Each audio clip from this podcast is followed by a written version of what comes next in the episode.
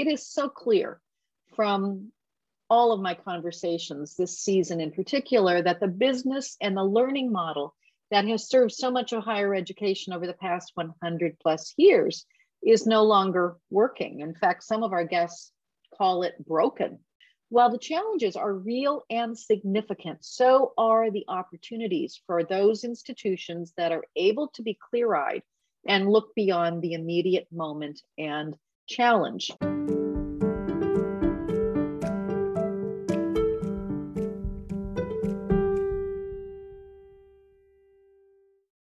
Hello, everyone, and welcome to this final episode of An Ingenious You Season 3. We are so grateful for our thousands of listeners around the globe and for your engagement with us as we've had conversations during the past three seasons with higher ed's most creative thinkers and doers. We will be taking a short summer break while we get ready for the launch of season four later in September. And while on break, we will be sharing some of our most listened to episodes from previous seasons, as well as launching our new YouTube channel featuring videos of some of our most highly rated conversations. So, even while we may be away for a short while, we hope you will continue to listen and to send us your very valuable reactions and feedback.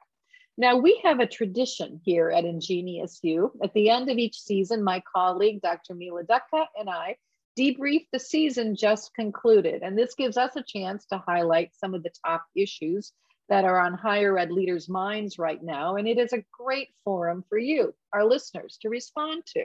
Are there other things top of mind for you? Give us your feedback by clicking the question link on this episode and tell us what you think. With that, I'm delighted to welcome Mila back to Ingenious You for this final episode of season three. Melissa, thank you. It's great to be back again after a really interesting, I think, third season, uh, building on the previous two. Um, I know, I think I share a, a, the experience of a lot of folks that, uh, you know, coming on the heels of a pivotal, pivotal period for higher education, um, uh, this group of leaders and thinkers um, was really interesting to listen to. And um, uh, lots lots of things in this year i think to unpack. And so um, actually if you'll allow me i'd like to kind of jump in and as as um, as is our custom and turn the tables a little bit. I'd like to ask you to share with us um, uh, you know, as you reflect on the folks that you spoke with and the messages that that they really brought uh, to the podcast this year, um, were there some themes that you heard in what they were saying, and and um, what what did you take away uh, from the conversations? Thank you for asking that question. Uh, what a year to be interviewing leaders, uh, particularly as we are uh, where we are in higher education at the end, perhaps, of the pandemic, but not quite. Uh, and with so much disruption and change continuing to unfold in higher ed. And that, that really sets the stage for the themes that emerged in our conversations. And I would say there are five overarching themes that were common uh, to greater or lesser extent across nearly all of the conversations. And so let me unpack them one by one. The first, not surprisingly, has to do with the sense of urgency that so many of our guests are feeling and that they, and that they expressed about the need to get real about the work being done on college and university campuses in the DEI space. And from these conversations, I would suggest that the concerns have moved to a different level than what we've heard in the past. And th- this is a good thing. Uh, something undoubtedly influenced by the pandemic and its disproportionate impact on students from marginalized, from underrepresented backgrounds. And so, a few common threads in regard to this sense of urgency around getting real with DEI work. As you know, we spoke with Dr. Tia Brown McNair, who is a real expert thought leader in this space, vice president with the AACU, co author of one of the best books to come out in recent times. And then also Dr. Amer Ahmed, who heads up the DEI work at the University of Vermont. Both of them stressed the importance of aligning what you're saying, what your commitment is that you're talking about to what you're actually doing, what your institutional actions are. And as they point out, lots of institutions have gotten pretty good at the talk now, but they, they haven't figured out how to align what they are saying and the commitment that they talk about with institutional practices in a deep and abiding way. Dr. Ahmed Amer spoke about the crucial role that leaders play in embodying the equity goals and supporting what he calls institutional truth telling. And I just really uh, appreciate the language that he uses in that regard. He suggests that institutional structure reflects a great deal about whether or not you're really authentic and getting it real in your vision for DEI. So, for example, is there diversity among your senior leaders and in the senior decision making roles across the institution? How about the board? Is the board sufficiently diverse? This speaks volumes to students about how serious you are about your DEI commitment. When you hire for new senior level positions, do you take the time to do everything possible to build a diverse pool? Or do you simply go for someone, typically a majority person who's already in your network, because that's the easy thing to do? Those are some of the questions that he is talking about that he says reflect truth telling and whether you are, in fact, uh, telling the truth in, in, terms of your commitment. You know, structure, uh, Mila, is not something we hear much about when we talk about DEI work. And I find uh, Amer's insights in this regard to be so wise and, and on target. Uh, let me just end with um, this theme with a couple of things. A number of our guests talked about the importance of building an equity minded campus culture. And again, Tia is very eloquent in how she talk, talks about this. To quote her, we're not talking about approaching this from a deficit minded perspective, but instead really understanding that the responsibility for educating our historically marginalized and our racially minoritized students falls on us as an institution, as educators, that we really have to do the examination of our policies, our practices, and our structures to figure out why some students are succeeding and why others are not. We need to engage in collecting qualitative and quantitative data, which we call in the book equity minded sense making to understand the how and the why that some aspects of our work are serving students better than others. And then she goes on to stress the importance of people who work in higher ed being intentional about creating equitable learning environments. Because as you and I both know, unless you are being intentional about what it is that you say is important, the end of the day, it doesn't happen.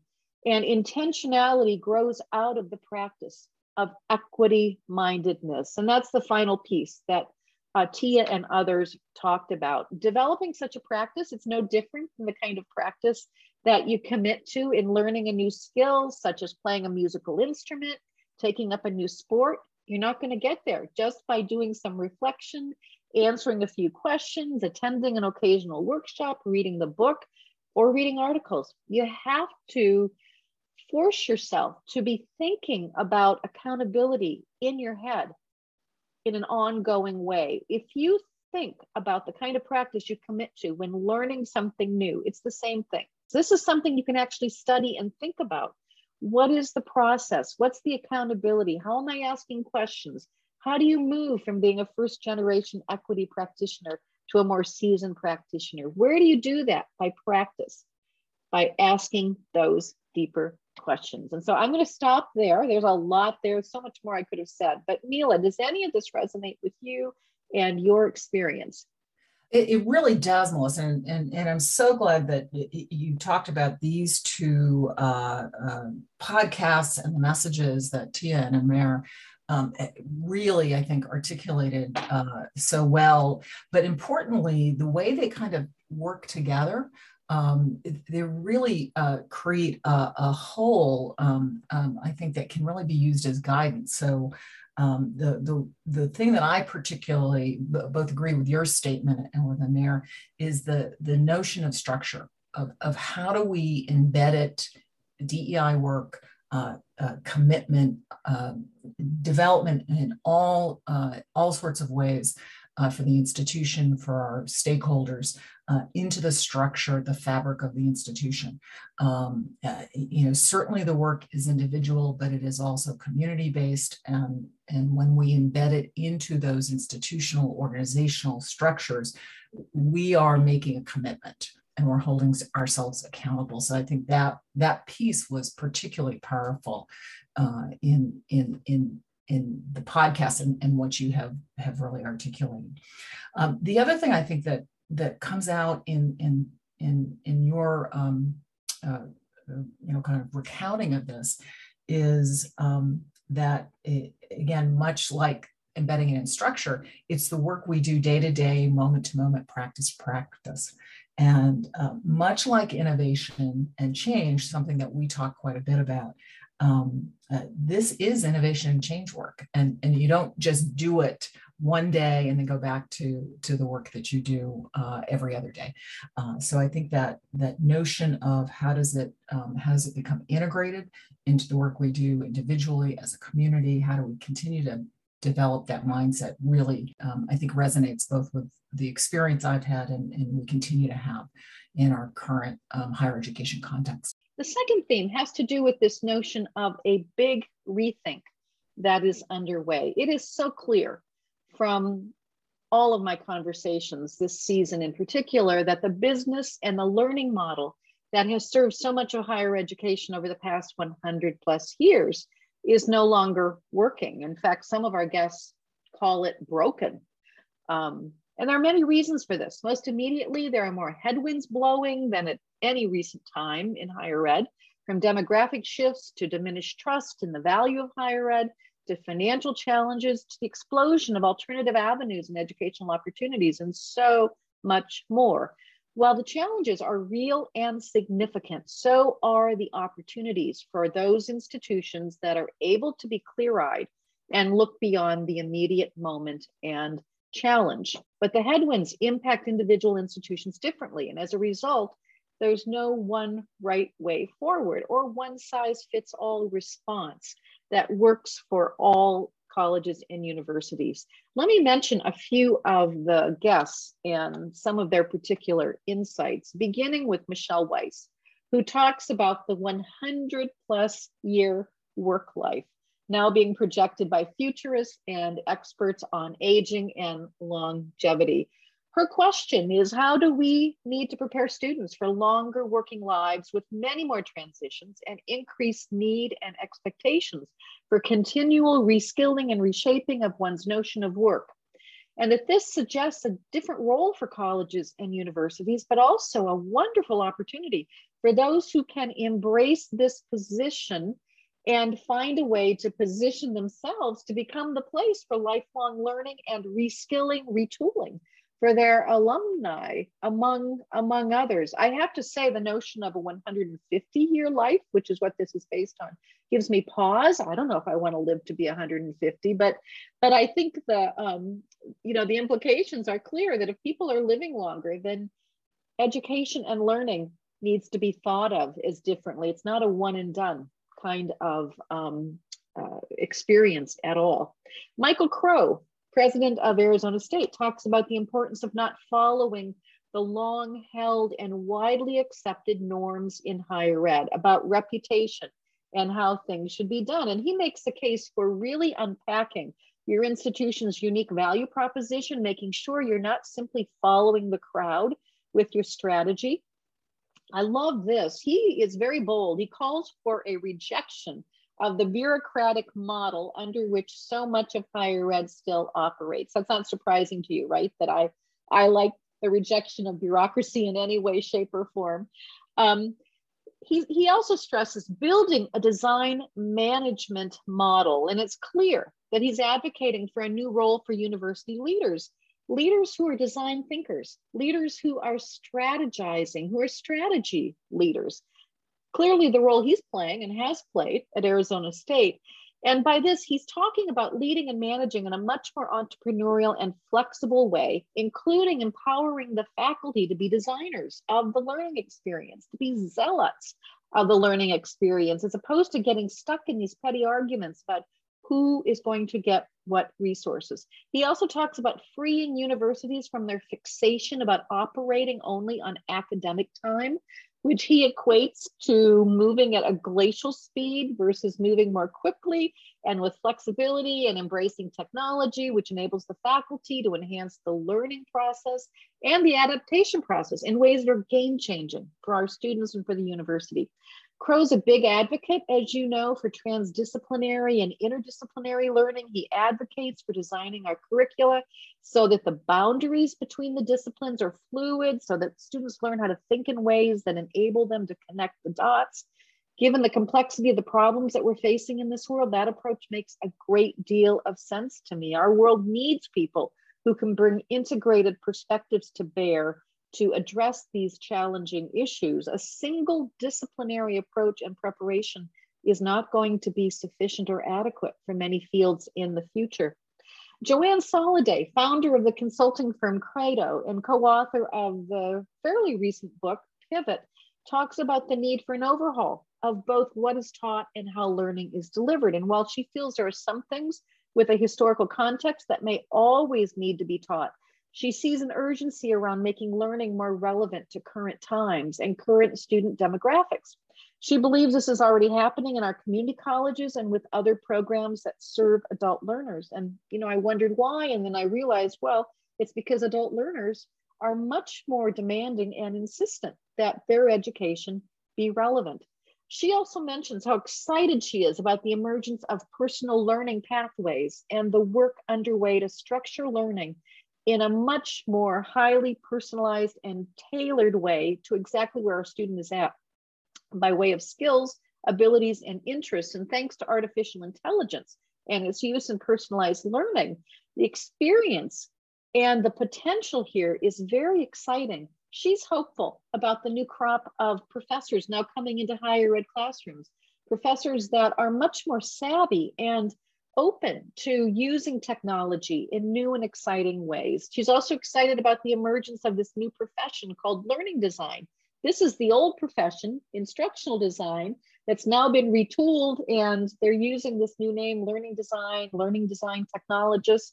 These are the folks who work hand in hand uh, to design learning experiences that are dynamic and result in effective learning. They, they work hand in hand with faculty. And what she says is, I think there will be learning designers in every university who can help professors design for all those folks so that they can concentrate on the content. And the professors and the learning designers can help them deliver it to all different kinds of learning. Wow, what a compelling and positive vision. So let me wrap up this theme just by saying I think the key insights in terms of this big rethink that's underway can probably be summarized as following. First of all, the future of post-secondary learning is going to be undoubtedly increasingly digital and hybrid, combining in-person and online elements to create greater flexibility related to place and time. Second, the pandemic certainly expanded the market for technologies and services designed to improve academic and administrative functions in the learner experience.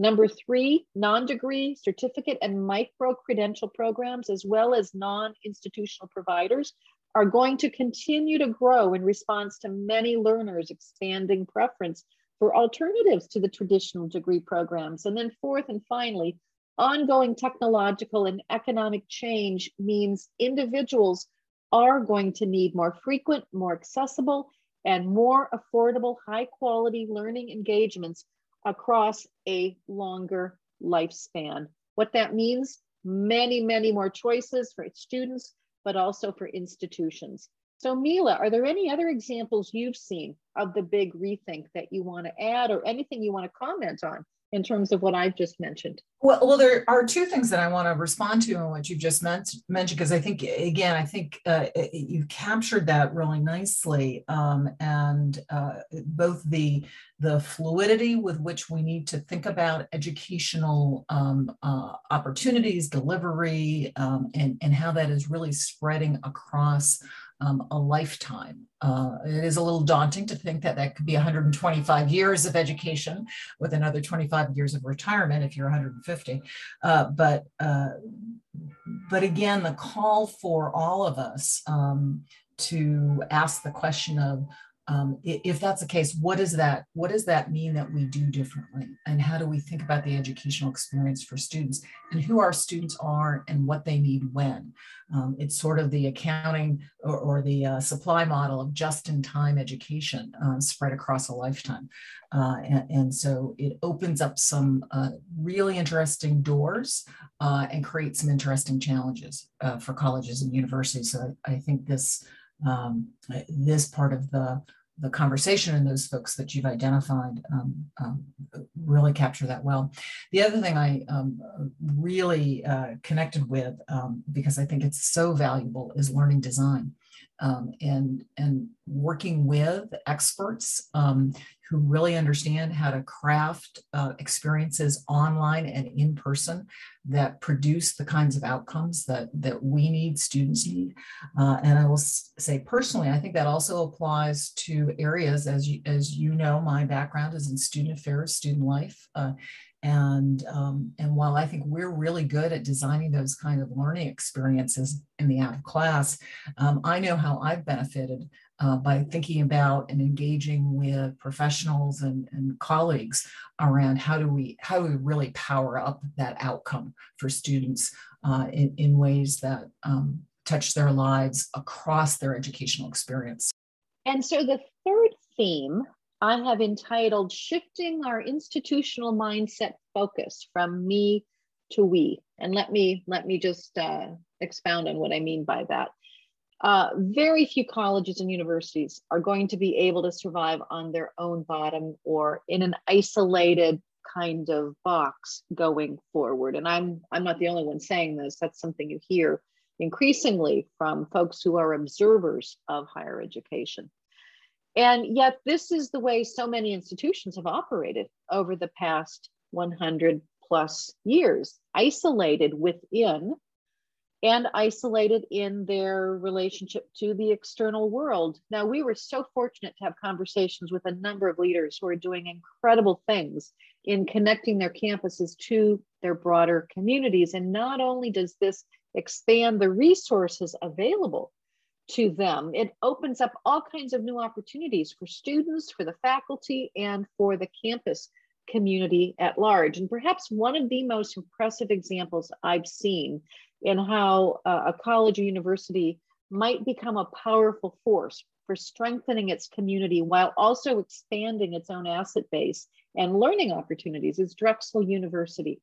Our conversation with President John Fry was informative on so many levels. Under his leadership at Drexel since 2010, the campus has literally been transformed.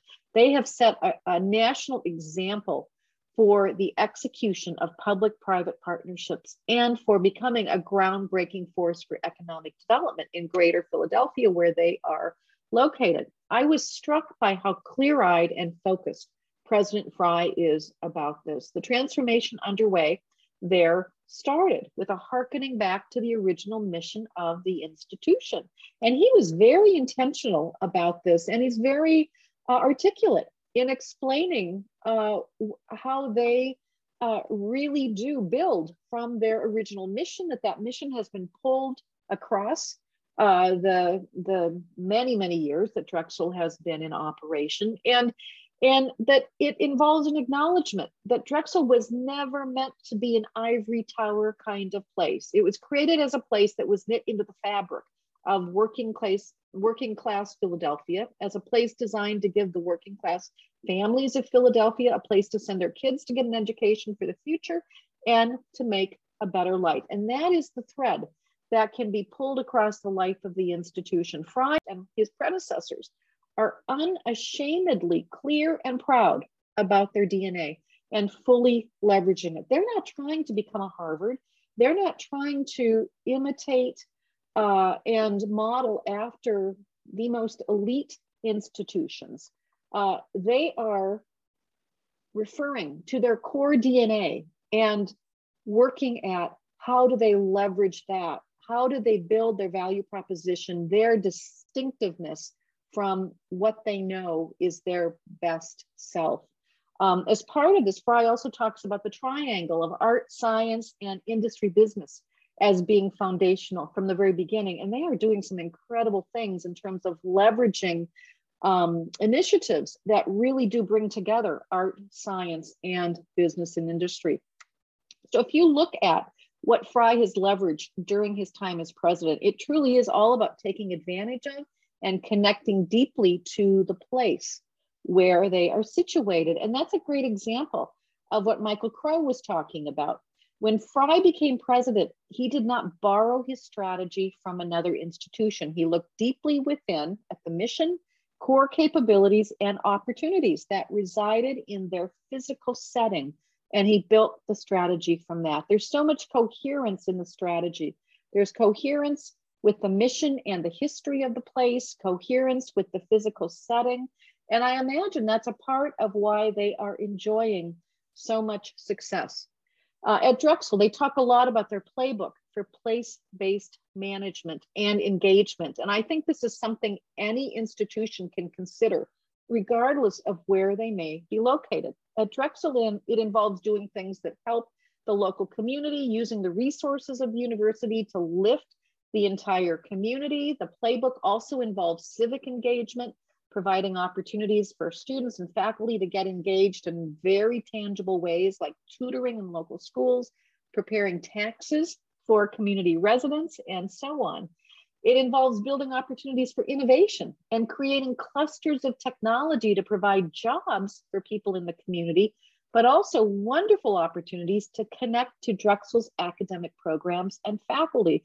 And this notion of thinking of your institution's resources in such a broad and fluid way is truly powerful. Rather than confine, confining your view to what is inside the walls of your institution, imagine rethinking what constitutes your asset base to include all of the potential partners in your broader context and the opportunities that might be found in those partnerships. From this perspective, the opportunities are virtually limitless. And as President Fry says, you can never use lack of resources as an excuse for not doing something important. And that starts with having a mission and vision that is expansive enough and ambitious enough to include potential new partnerships and the resources that exist outside of your four walls. This so squares with my own long held belief and what I've observed about those leaders who have a mindset of abundancy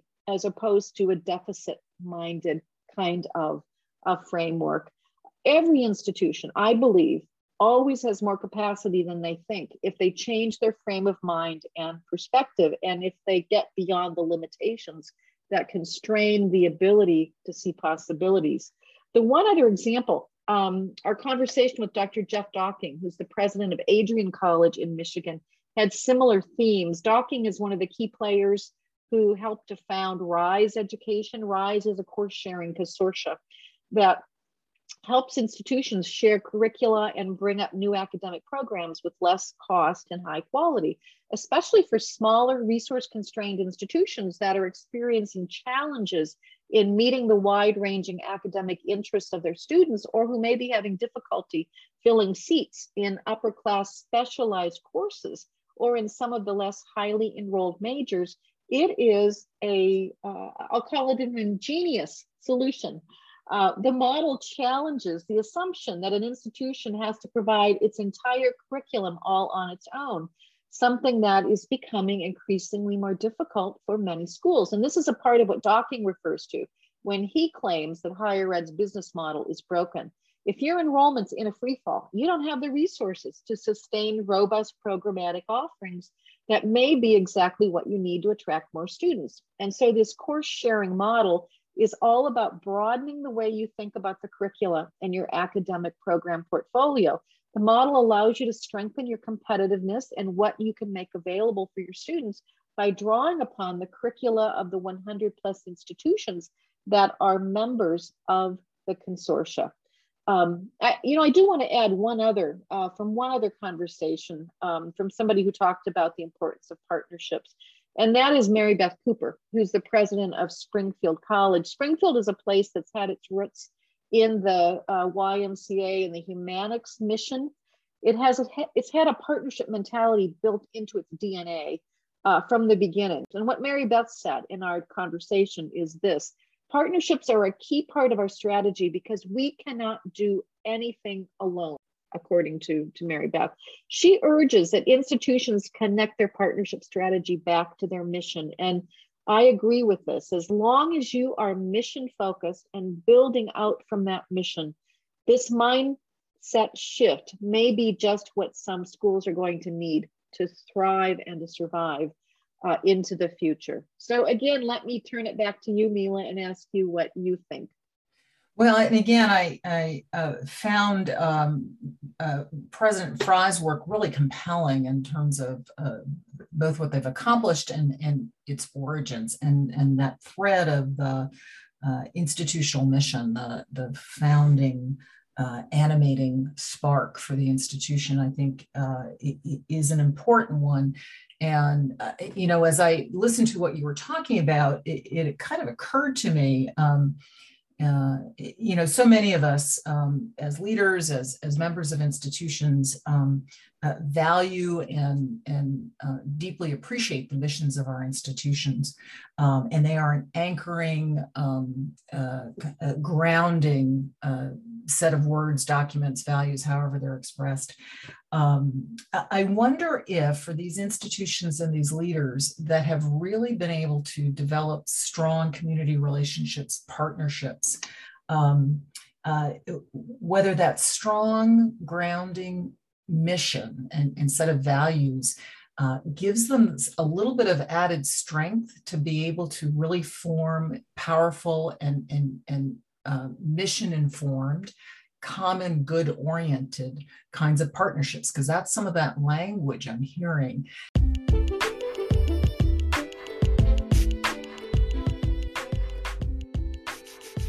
In an era of heightened disruption and revolutionary changes, many education experts, educators, and families are calling for change in our pre K through grade 12 schools.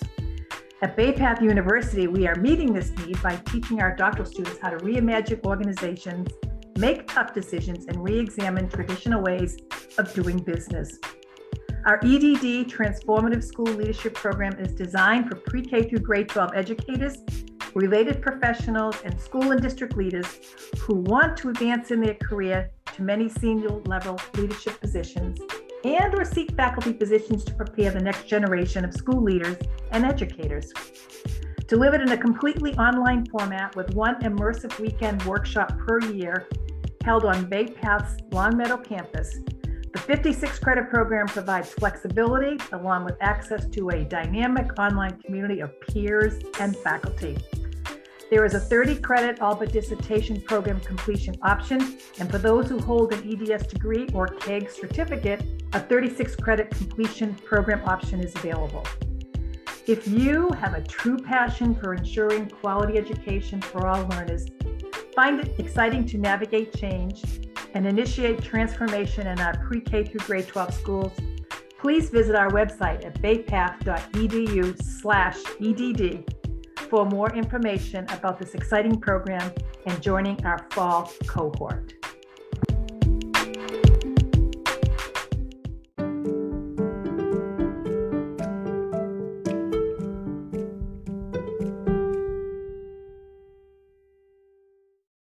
So, number four, the fourth theme is one I know you are going to resonate with, and that is operationalizing a student first commitment. And I have to say, one of the things I found really hopeful from this season's conversations is the number of times our guests talked about the importance of paying deeper, deeper attention to our students and to their experiences on our campus.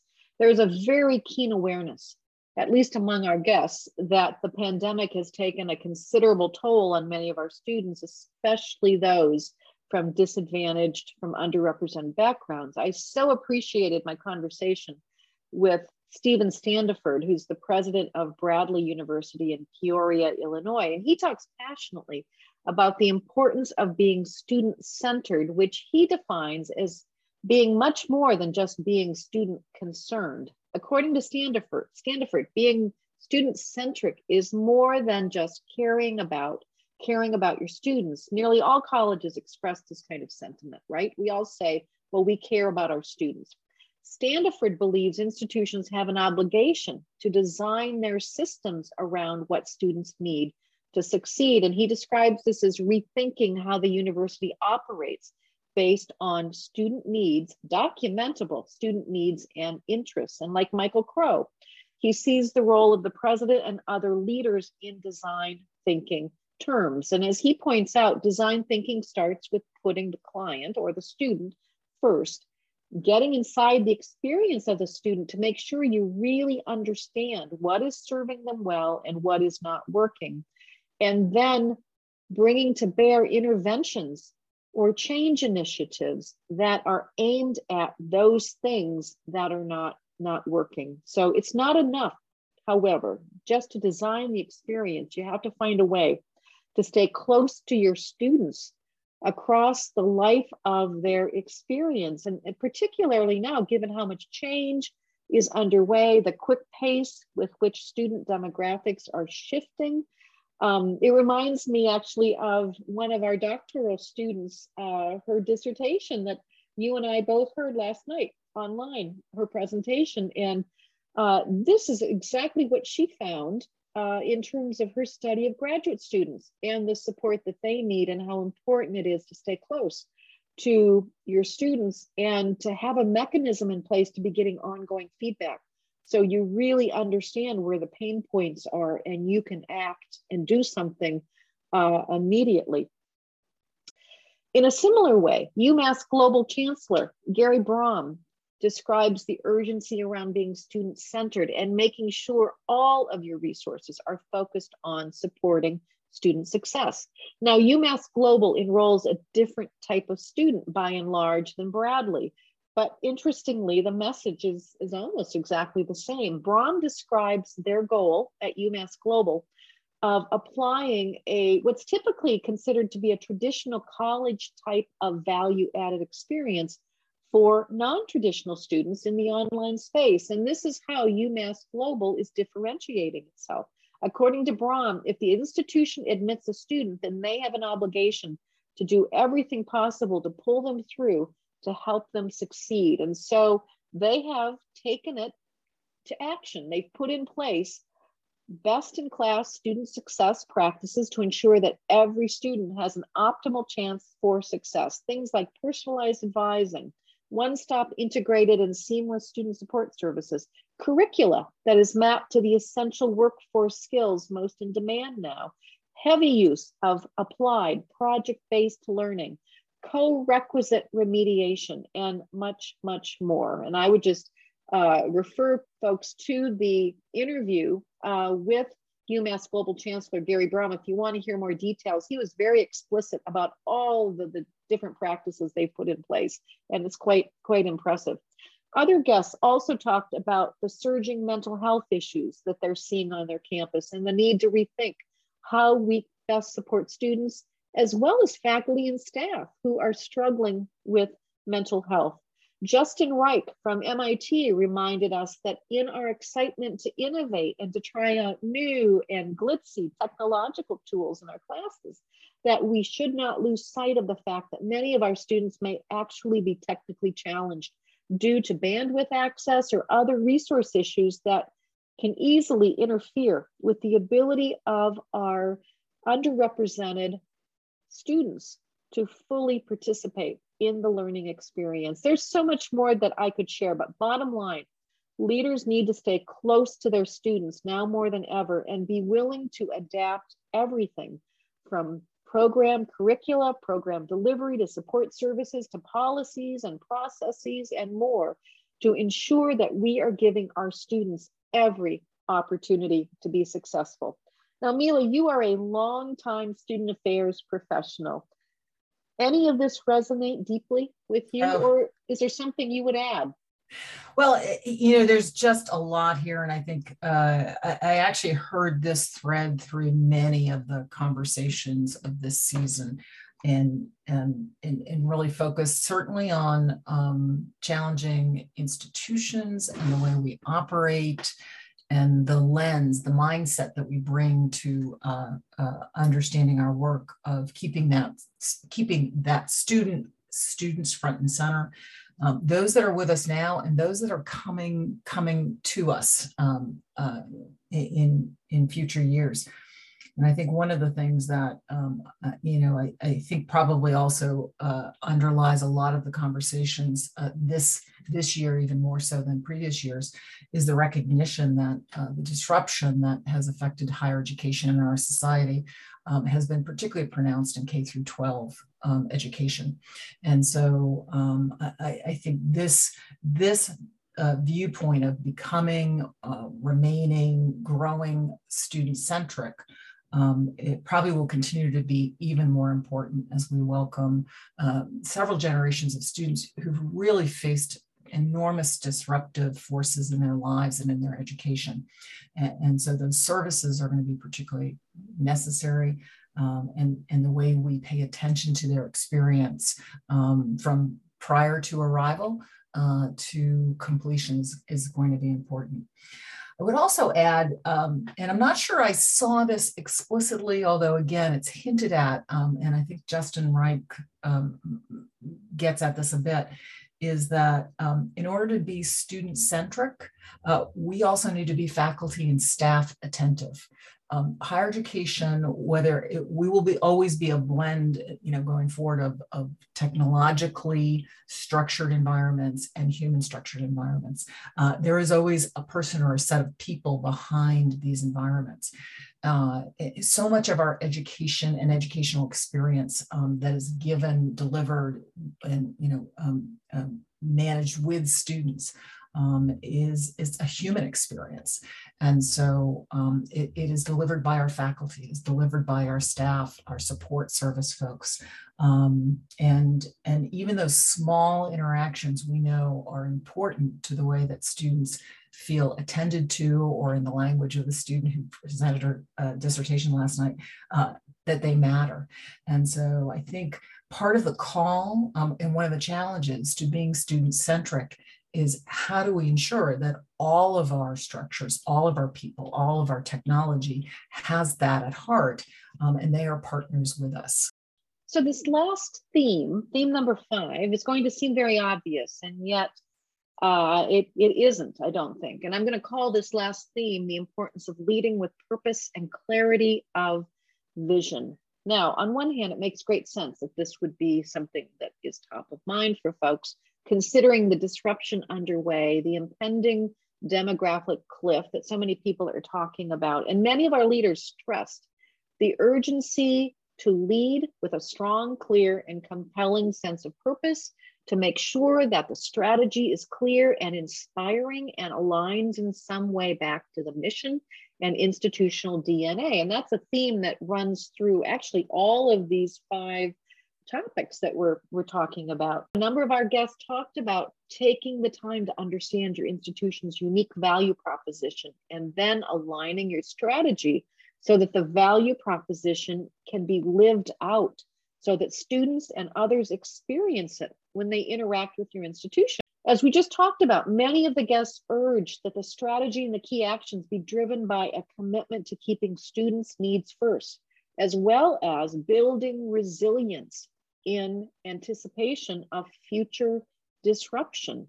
The actual living out of the mission, however, is not easy. It requires a commitment and a discipline, according to many of our guests. And I want to uh, go back to Gary Brahm, a, a quote uh, that he shared. He, he said this The most important leadership lesson I learned was how important vision, mission, and values are. One of the first things we did as a part of separating from Chapman, we went through a rebranding process of identifying and working with the community on our vision, mission, and values. And then we made a commitment to use that to hire everybody. Why?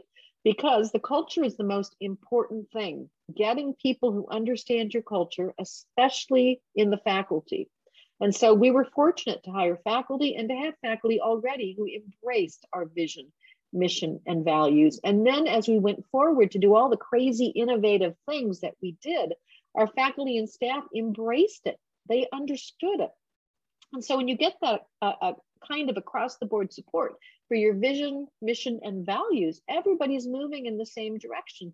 and it makes a huge difference. And I have to say, as I listened to him, I was reminded of what Jim Collins always talks about and writes about uh, getting the right people on the bus strategy.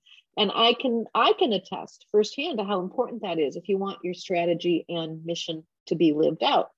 Stephen Lehmkuhle, founding chancellor of University of Minnesota at Rochester, talked about the importance of not getting caught in the ghosts of university past. That's another new term I wasn't familiar with, but boy, when he explained it, I thought, oh, I've lived with lots of ghosts of university past. We both have.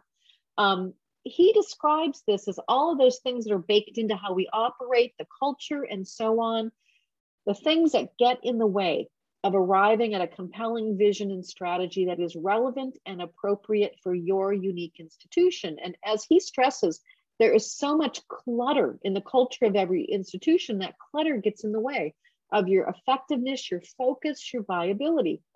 So, an example he gave me, he shared the decision that he made to not invest in intercollegiate athletics, something that many constituents thought was essential. They thought he was crazy because the ghost of university past would suggest that if you're going to be a real university of any standing, you have to have intercollegiate athletics. Well, in creating the University of Minnesota Rochester, they made a number of decisions like this. And as a result, they wound up creating an experience focused entirely on high quality learning and student success, with a focus primarily on health sciences. There was very little clutter that got in the way of that strategic focus, very narrow, but relevant for their place. They were located right next to the Mayo Clinic uh, very relevant for their mission and context. I will say it's easier to do this when you're starting from scratch, which he was, but the lessons are still important, nevertheless. He also argues that innovation alone will not be the driving force that reshapes higher education. Rather than trying to compete with the institutions that already have a disproportionate share of students and resources. Why not build a strategy that positions you to compete on the basis of what makes you truly special and distinctive, which he says is your campus purpose? And if you lead by your why, the why that you exist, your purpose, that why will shape your innovative structure. It also enables you to imagine and tailor practices that will set you apart in the marketplace. And he's really talking here about creating creating your own blue strategy uh, space rather than drowning in the red ocean of the competition. A sustainable institution is going to be the one that really establishes and understands and lives its reason for existence that finds its own blue ocean space. Now, Mary Beth Cooper also stressed the importance of rooting one's strategy and mission. In her words, the difficulty, I think, as a leader, and I believe this to be true in terms of my approach, you have to stay true to your mission. You can't be everything to everyone. But the clarity you need to provide to prospective students and your alumni is about staying true to your message. And so, even with all that collaboration we've been pushing at Springfield College, you can't morph or change just because it sounds good today. We were founded in 1885. We are approaching 140 years. The reality is, we're going to be here 140 years from now. I'm betting on it. We have to keep the long term in mind as we design our strategy. And so, key insights in closing. Well, this is my this is my takeaway given the shifting sands, the amount of change in process, it is crucial that institutions be guided by an abundantly clear sense, a laser focused sense of purpose, and a strategy that is rooted in the institution's value propositions. Essentially, those things that an institution can claim as legitimate and compelling points of differentiation. As so many of our guests have said, the strategy and actions must be driven by a commitment to keeping students' needs first, building resilience in anticipation of what we know is going to be ongoing disruption into the future, and a compelling and viable institutional vision for the future of learning. So, Mila, these were such inspiring conversations. There's so much more that I could share, but I'm going to stop. Uh, we'll direct listeners to the episodes if they want to hear more. But let me just ask you in closing Are there any other themes or important messages you want to add as we wrap up this episode? Anything else on your radar? Well, I, thanks. I, I, would add a couple of things because I think uh, one of the things that's always hard, this has been a fabulous season with um, these remarkable individuals in, in a range of leadership roles, um, many for long-standing periods who've really brought that wisdom uh, to, to the conversation. Uh, sometimes I think about those folks who are listening who uh, think about their own circumstances, uh, their own roles, their own institutions, who may not be a president, who may not be a vice president. And it can be hard when we look at these. I mean, these folks have uh, often spent years developing, guiding, uh, making mistakes, and learning from those mistakes to um, uh, arrive at where they are and where and, and where their leadership has taken their organizations, their institutions. Uh, and, and I think it's important to recognize that we are all innovators and leaders in the making, no matter where we are. And because uh, uh, th- that moment of looking at somebody who's just achieved so much, it feels like there can be such a, a gap um, but there are two things I would offer to folks who are who are in those uh, earlier leadership roles um, or who are aspiring to those leadership roles. And I think when I heard um, in, in the conversation that, that you and I had today and, and from our, uh, our, our uh, uh guests this, this season is the power of what if. What if we look at something a different way? What if we do something a different way? Um, what if we were not this or what if we were this? And so that power of those two words what if uh, and as much as that starts with us me what if um, it's a question that's better asked in community with others and answered together.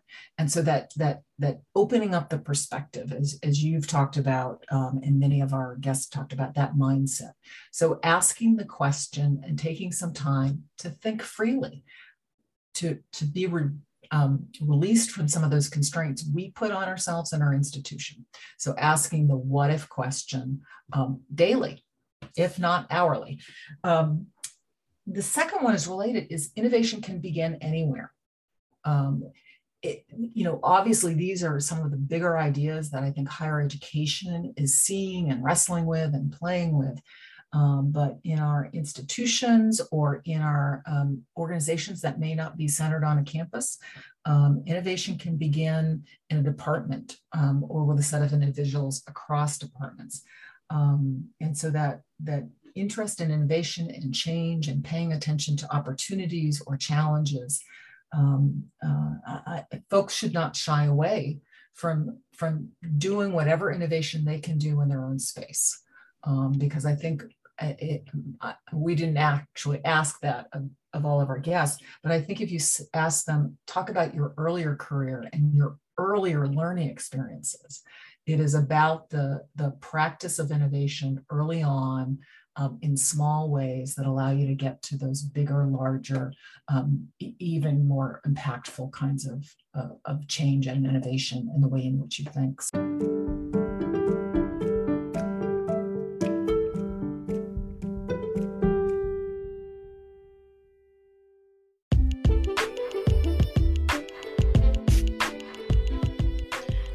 Melissa Morriss-Olson, and you've been listening to Ingenious You, the podcast where we speak with higher ed's most creative thinkers and doers. This is our last full episode of season three. We will be taking a short break during the remaining summer months as we begin to plan for season four. If there is someone you would like to hear from in season four, or if you have suggestions for topics for upcoming episodes, please reach out and let us know. We would love to include your ideas in our next season of conversations. Even while we are away, I invite you to stay connected with our Center for Higher Education Leadership and Innovative Practice, CHELLO, which sponsors the monthly free Leading Edge Thinking in Higher Education webinar series on some of higher ed's most pressing issues. Be on the lookout for the launch of our new YouTube channel, where you'll be able to watch video interviews with our most highly rated conversations from previous seasons. And subscribe now so you don't miss out on the release of our new content, which will be made available while we are away on a short break. That's all for now. Thanks so very much for listening. Be well and stay strong.